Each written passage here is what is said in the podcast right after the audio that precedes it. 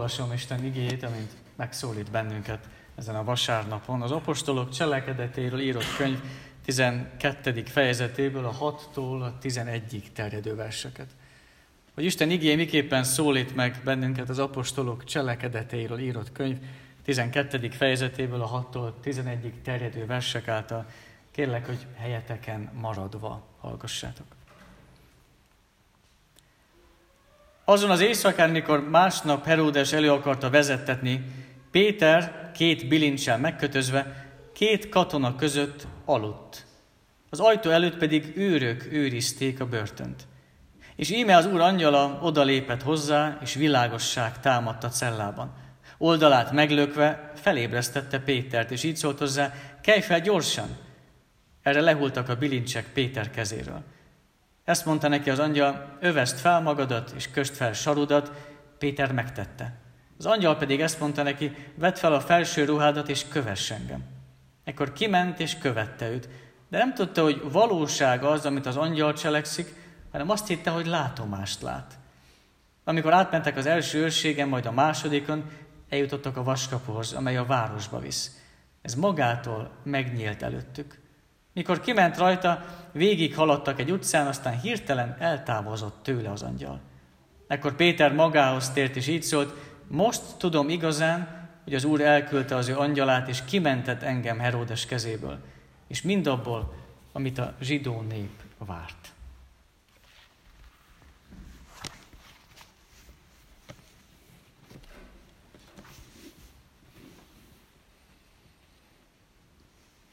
Ha azt kérdezik tőlünk, hogy mi az, ami a mi hitünknek egy fontos alapja, vagy alappillére, akkor talán egy kicsi gondolkodás után azt tudjuk válaszolni, hogy hát a szabadítás. Istennek a szabadítása. Ugye a bűneset után romlottak lettünk, romlott lett az ember, bűnre hajlamosak vagyunk, de Isten az, aki nem hagyott magunkra bennünket, hanem megszabadított. Ezt a szabadítást hirdette Isten már akkor az első embernek, Ádámnak és Évának. De ezt a, ez a szabadítás az, amit olyan sokszor Izrael fia is újra és újra át tudtak élni, amikor fogságba kerültek, és megint kiszabadultak. És erről a szabadításról hallunk, és mi is hiszünk ebben a szabadításban, amikor Krisztus keresztjéről hallunk. Mikor ószövetségi történeteket olvasunk, és látjuk azt, hogy Izrael népe fogságba került, aztán kiszabadult, aztán megint fogságba került, aztán meg is kiszabadult, akkor hallhatjuk benne azt, hogy Isten törekszik arra, hogy a, a népének az emlékezetében tartsa a szabadítást. Nem telt el úgy egy nemzedék, nem telt el úgy egy generáció, hogy ne frissült volna az emlékezetük, jaj, tényleg, hát Isten a szabadítónk. Ezt újra és újra átélték, és újra és újra emlékeztek rá. És hogy nekünk is kijut ezekből az emlékeztetőkből, elég csak arra gondolnunk, hogy vasárnap az ünnepnap számunkra. Mert Krisztus feltámadását ünnepeljük. De elég arra is gondolnunk, hogy a mi ünnepeink sokszor erre alapulnak, akár a húsvét például évente, ezt is külön meg szoktok ünnepelni. De talán még gondolhatunk az úrvacsorára, ami ugyanúgy a mi szabadításunkról szól, amikor azt a bort és a kenyeret magunkhoz vesszük. De ugyanúgy eszünkbe juthat a, a keresztségünk is. A keresztség is arról szól, hogy valaki más helyettem meghal, és Isten belehelyezi az én életembe Krisztusnak a keresztjét. Hogy tudjam átélni, hogy mennyire kegyelemből élünk. Úgyhogy van sok emlékeztető nekünk is, számunkra is, ami emlékeztethet bennünket arra, hogy van szabadítás a saját életünkben is. Vannak emlékeztetőink, de azért már halványolnak mikor volt a mi keresztelőnk, vagy ki az, aki emlékszik a saját keresztelőire. Még talán a legutolsó úrvacsorának az íze is már feledésbe merült, mikor volt már az.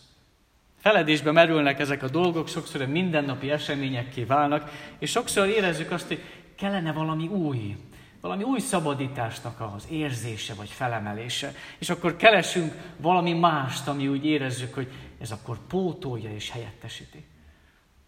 És nem sokszor úgy érezzük, hogy nem elég az, amit kapunk az Istentől. És nem csak arról van szó, hogy helyettesítjük Isten szabadítását, és elég, hogy, hogy a vagyon megszabadít, vagy elég, hogy a hatalom megszabadít. Sokszor inkább arról van szó, hogy úgy érezzük, hogy kevés az, amit Istentől kapunk. Még többet kérünk tőle, mert nem elég, amit kaptunk tőle. Visszanézünk, és hiába nézzük a mi saját életünket, úgy gondoljuk, hogy hát azért ennél több kellene nekünk. Ezeket, ami volt, ezt megszoktuk, már bele, szoktunk, már hagyományá vált, már mindennapivá vált, és kellenek újak, valami mások. És akkor sokan ilyenkor a keleti vallások felé fordulnak, hogy valami misztikum is legyen benne, vagy sokan újra megkeresztelkednek, hogy hát, hogyha akkor mégis jobban át lehet élni Istennek a szabadítását, vagy mindenhonnan összeollóznak mindenfélét, és valahogy összeállítják mindazt, ami nekik tetszik, és nekik jó, vagy más és lelkesebb közösséget keresnek, hogy egy kicsit a szabadítást jobban meg lehessen élni.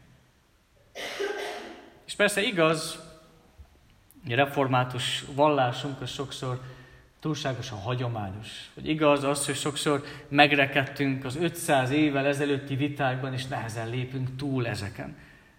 És mégis, amit ilyenkor tehetünk, az, hogy újra felfedezzük a szabadítás történeteket.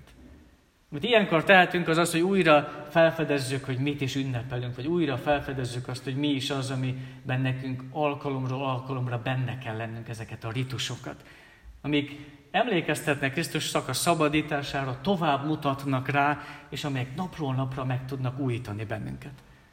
Ugye a mai kérdés, ami felmerül mindegyikünknek, az az, hogy felismerem-e Istennek a szabadítását. Tudom-e, hogy hogyan működik az én saját életemben, felismerem-e Istennek a szabadítását. De Péter történetét kezdtük el múlt előtti vasárnap, amikor Herodes kegyetlenkedni kezdett, és először Jakobot, gyülekezet egyik vezetőjét ölte meg, és akkor nem sokkal utána pedig Pétert börtönbe tette, a gyülekezet pedig közben imádkozott. És most azt olvassuk, hogy Péter kisétál ebből a börtönből. Egy angyalt követ, egy angyalnak a segítségével kisétál a börtönből. És persze, mikor halljuk ezt, akkor van ebben egy meseszerűség, hogy tényleg, tényleg elhihető ez a történet. És ha később olvassuk a történetet, a gyülekezet is, mikor találkozik a börtönből kiszabadult Péterrel, akkor az első reakció az, hogy nem hiszik el, hogy tényleg kiszabadult. Van benne egy meseszerűség, és mégis olyan ez, mint elhinni Jézus feltámadását. Mennyire számít az, hogy ha hittel olvassuk, és hittel hallgatjuk, akkor képes megváltoztatni az életünket. Az elmúlt héten egy olyan hollandiai közösségnek a történetét tudtam egy kicsit megismerni, akik pár száz évvel ezelőtt nagyon sokat vitatkoztak azon, hogy Jézus most tényleg feltámad, vagy nem támad fel. Lehet, hogy nem ez lenne az első dolog, amin mi vitatkoznánk számukra, mégis egy nagyon-nagyon fontos kérdés volt, hogy ez most tényleg megtörtént, hogyan hat ez az életünkre, vagy, vagy nem történt meg, és akkor tovább léphetünk rajta. És az egyik gyülekezet azt képviselte, hogy Isten nem tesz olyat, ami természet ellenes. Tehát akkor a feltámadás nem történhetett meg. A másik keresztény gyülekezet pedig azt fogalmazta meg, hogy hát Jézusnak a, a feltámadása az a hitnek a lényege, hát nem lehet ennélkül hinni. És annyira beléjük ivódott ez, ez a kérdésnek, és ennek a kérdésnek a fontossága, hogy idős korukban is még ragaszkodtak egyik a másikhoz, és idős korukban is vitatkoztak még ezen, sőt, még haláluk után a sírjukra is azt írták fel, hogy ők mit képviseltek abban az életben. Akkor kérdés felmerül számunkra, hogy mi az, amit mi szeretnénk, hogy elkísérjen bennünket egészen a sírig.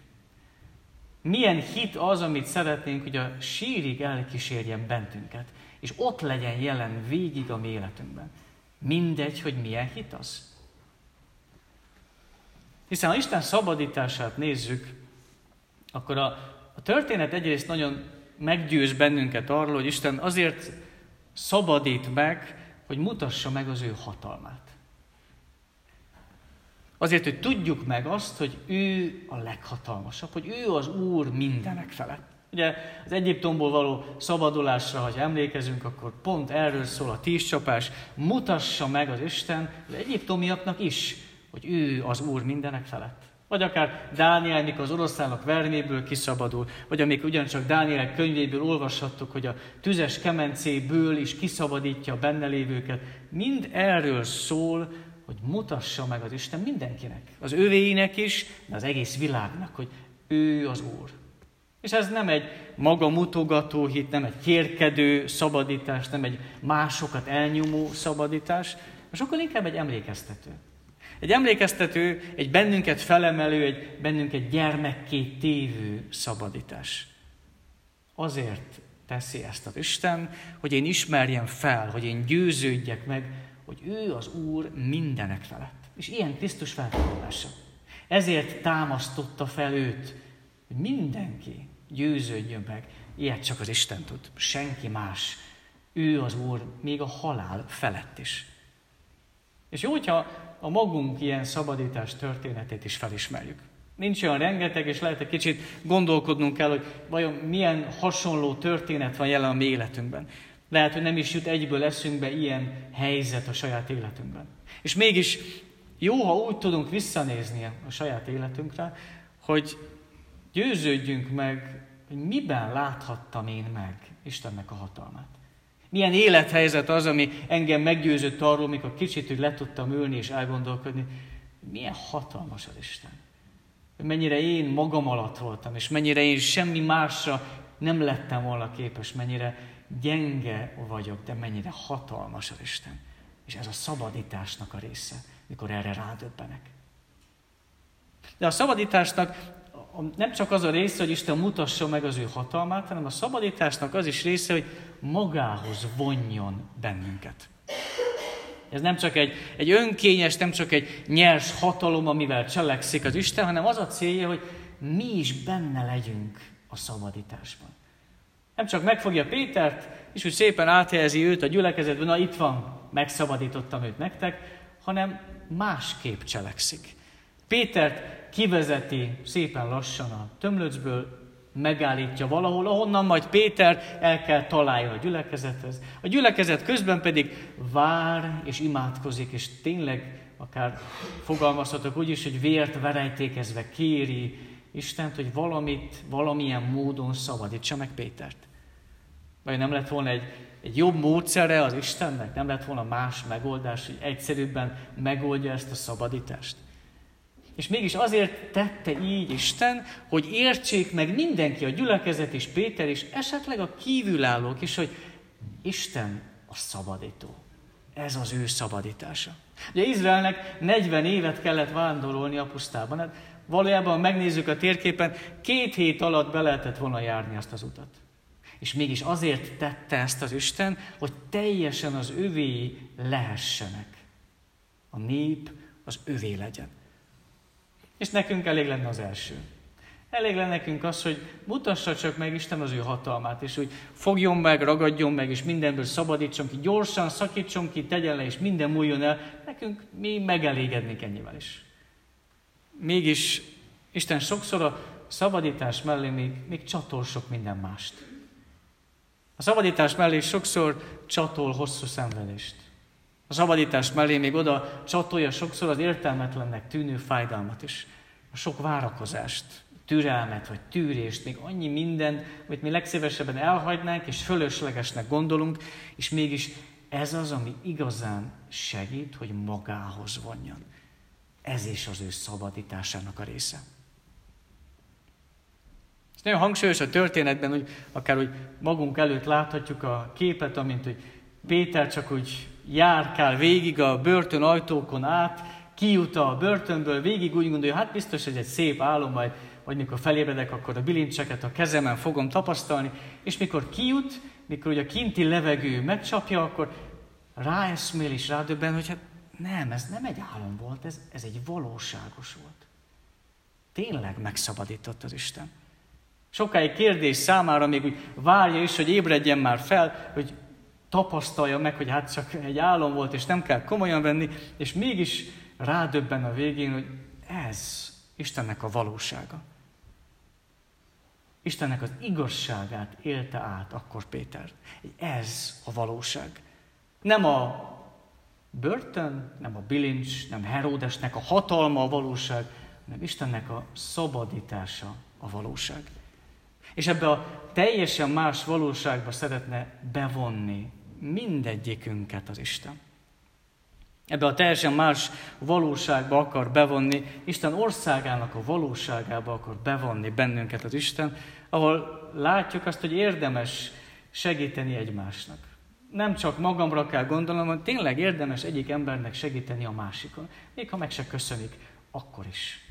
Isten be akar vonni az ő országába, abba az országba, ahol tényleg bízhatunk az ő gondoskodásában. Ahol tényleg elhihetjük, hogy nem a gonosz győzedelmeskedik. Ahol tényleg elhihetjük, hogy az imádságnak van ereje.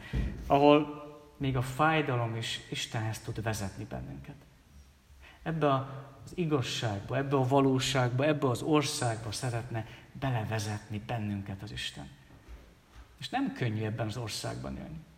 Nem könnyű ebben a valóságban élni, de, de keresztényként hinnünk kell, hogy ez a világ, ez a teremtett világ, ez elmúlik. És annak a kívánsága is. És valamibe kapaszkodnunk kell, valahol benne kell legyünk valami másba. Ez a világ, ez elmúlik, ennek a világnak a kívánsága ugyanúgy elmúlik, változik, de az Istennek az országa az nem. És erre szeretne felszabadítani bennünket az Isten, lássuk meg, és éljünk benne. Hogy tényleg tudjunk imádkozni, tényleg tudjuk rábízni az életünket, nem úgy, mint aki mesékben hisz, nem úgy, mint aki szokásokat követ, hanem úgy, mint aki minden izmát megfeszíti futás közben, és a célt el akarja érni.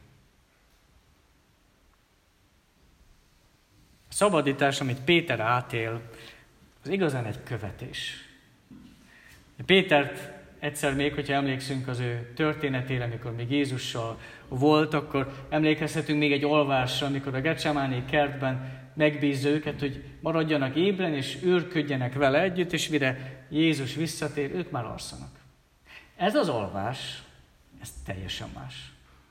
Ez az alvás most teljesen másról szól. Ez az alvás sokkal inkább azt jelzi, amikor bilincsek között őr, őrizve és börtönben van Péter, és alszik, ez egyértelműen jelzi azt, hogy ő letette Isten kezébe a cselekvést. Ő nem aggódik, hogy hogy lesz, mint lesz, teljes mértékben Isten kezébe tette le az életét. Tényleg fel kell ébreszteni Pétert. Azt olvassuk, hogy megböki az angyal, hogy hé, haló, itt vagyok, jöttek, jöttek, hogy szabadítsalak ki, azért jó lenne, hogyha felkelnél. Pétert fel kell ébreszteni, utasítani kell, hogy vegye magához a ruhákat, az ajtók azok maguktól kinyílnak, mert Péter rábízza magát teljesen az Istenre, és követte az angyalt. Annak ellenére, hogy tudta jól, Jakabnak a sorsára is juthatott volna, akit előtte karddal megöltek.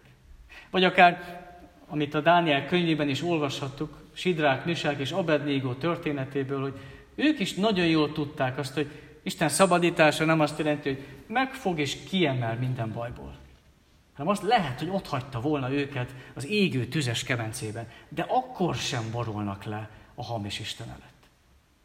És Péter ennek tudatában volt, de ez sem tudta jól, hogy ez sem akadályozza meg az Istent az ő szabadításában. Sokszor mi is úgy fogalmazunk, hogy úgy jó végezni a mindennapi dolgainkat, hogy a mi fejünket a párnára nyugodtan tudjuk letenni.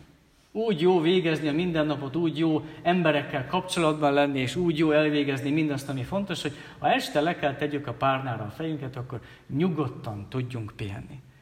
És Péter így aludt.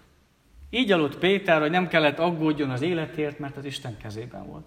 De azért sem kellett aggódjon, hogy hát ő nem szólt Krisztusról másoknak, mert éppen azért volt börtönben. És ez Istennek a szabadítása hogy megszabadít bennünket a fölösleges félelmektől, megszabadít bennünket az aggodalmak, a stressz, a mások romboló véleménye alól, hogy nyugodtan tudjam letenni az én fejemet a párnára este. Azért, mert ő megszabadít. Azért, mert ő cselekszik. Ha Isten szabadításában szeretnénk újra és újra meggyőződni, akkor vegyük elő a keresztelési oklevelünket, és egy kicsit emlékezzünk. Próbáljunk meg másoktól is kérdezni, emlékezni, milyen volt az. Egy kicsit idézzük vissza akár a kenyérnek és a bornak az ízét, hogy milyen az, amikor érezhetjük, hogy Krisztus meghalt értünk. Vagy gondolkodunk el azon, hogy miért is vasárnap ünnepeljük mi azt az egy napot tesszük félre, amikor Krisztus feltámadt értünk.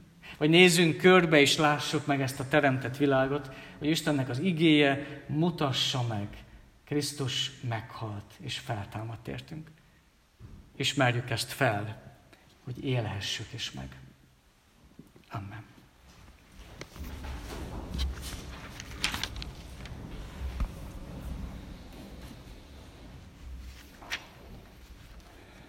A 433. énekünknek a második versszakát énekeljük. A 433. énekünknek a második versszakával válaszoljunk az igére. Adj lelkedből erőt, hogy értsem és szeressem elrendelt utamat.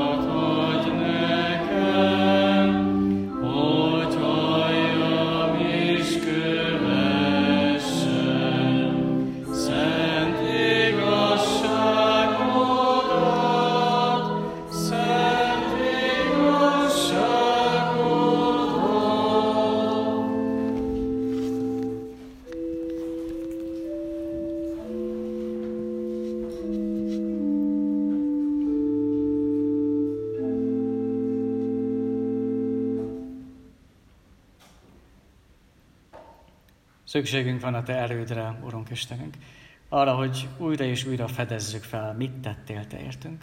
Nem akarjuk épp ezért pünkösdöt sem elfelejteni, hiszen a, a lélek ezt munkálja bennünk, hogy emlékeztet. Újra és újra felidézi azt, hogy mit tettél Te értünk. És lehet, ha körbenézünk, akkor először azt gondoljuk, hogy, hogy nem sokat, hogy annyi minden hiányzik, annyi ki tudja, mint a szakadék felé haladna ez az egész ország, ez az egész világ. Annyi, annyi a nehézség és annyi a nyomorúság. És körbenézve sokszor csak ennyit látunk. Urunk, engedd meg, hogy tudjon munkálkodni bennünk a Te szent lelked, és tudjon emlékeztetni bennünket mindarra, ami a szabadításról szól. Akár azokra is, ami jelen volt a mi életünkben. Lehet, hogy csak a közelbe is nézünk, akár vizsgákra, vagy dolgozatokra is nézünk, milyen jó azokra is visszatekinteni és megfogalmazni azt, hogy ha nehéz is volt, de nem maradtunk egyedül. De akár úgy a, a saját munkánkra vagy feladatainkra, milyen jó egy kicsit kipipálni és azt mondani, hogy sikerült, elvégeztem. Nem a magam erejéből, hanem neked vagyunk hálásak mindezért, Urunk. Segíts ezeket meglátnunk. De segíts meglátnunk és emlékeznünk akár a, az úrvacsora kenyerére és borára is, vagy akár a saját keresztségünkre is, mik mind erősítik bennünk azt, hogy nem magunkra hagytál, nem csak úgy történik és zajlik minden ebben a világban senki keze nélkül, hanem a te kezedben vagyunk. Segíts erre a szabadításra újra és újra rádöbbenünk, eléde leborulnunk. A, benne vagyunk sokszor a nyomorúságban, vagy benne vagyunk megpróbáltatásokban, fájdalmakban, betegségekben tudjuk mégis meglátni ezek mellett is, hogy te milyen hatalmas vagy. Engedd ezt a, az erőt, ezt a szabadítást újra és újra átélnünk veled, és újra és újra átélnünk most a gyülekezetben is. Jézusért, az értünk meghalt és feltámadott Krisztusért emlékezzünk. Amen.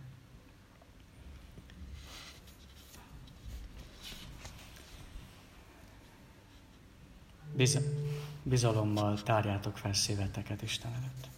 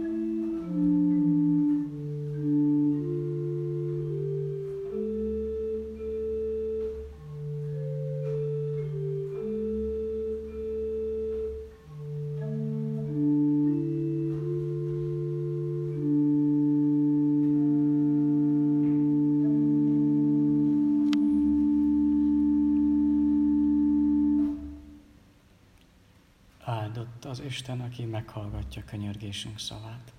Amen. Mi, atyánk, aki a mennyekben vagy, szenteltessék meg a te neved. Jöjjön el a te országod, legyen meg a te akaratod, amint a mennyben, úgy a földön is. Minden napi kenyerünket add meg nékünk ma, és bocsásd meg védkeinket, miképpen mi is megbocsátunk az ellenünk védkezőknek. És ne védj minket kísértésbe, de szabadíts meg a gonosztól, mert tiéd az ország, a hatalom és a dicsőség mindörökké. Amen.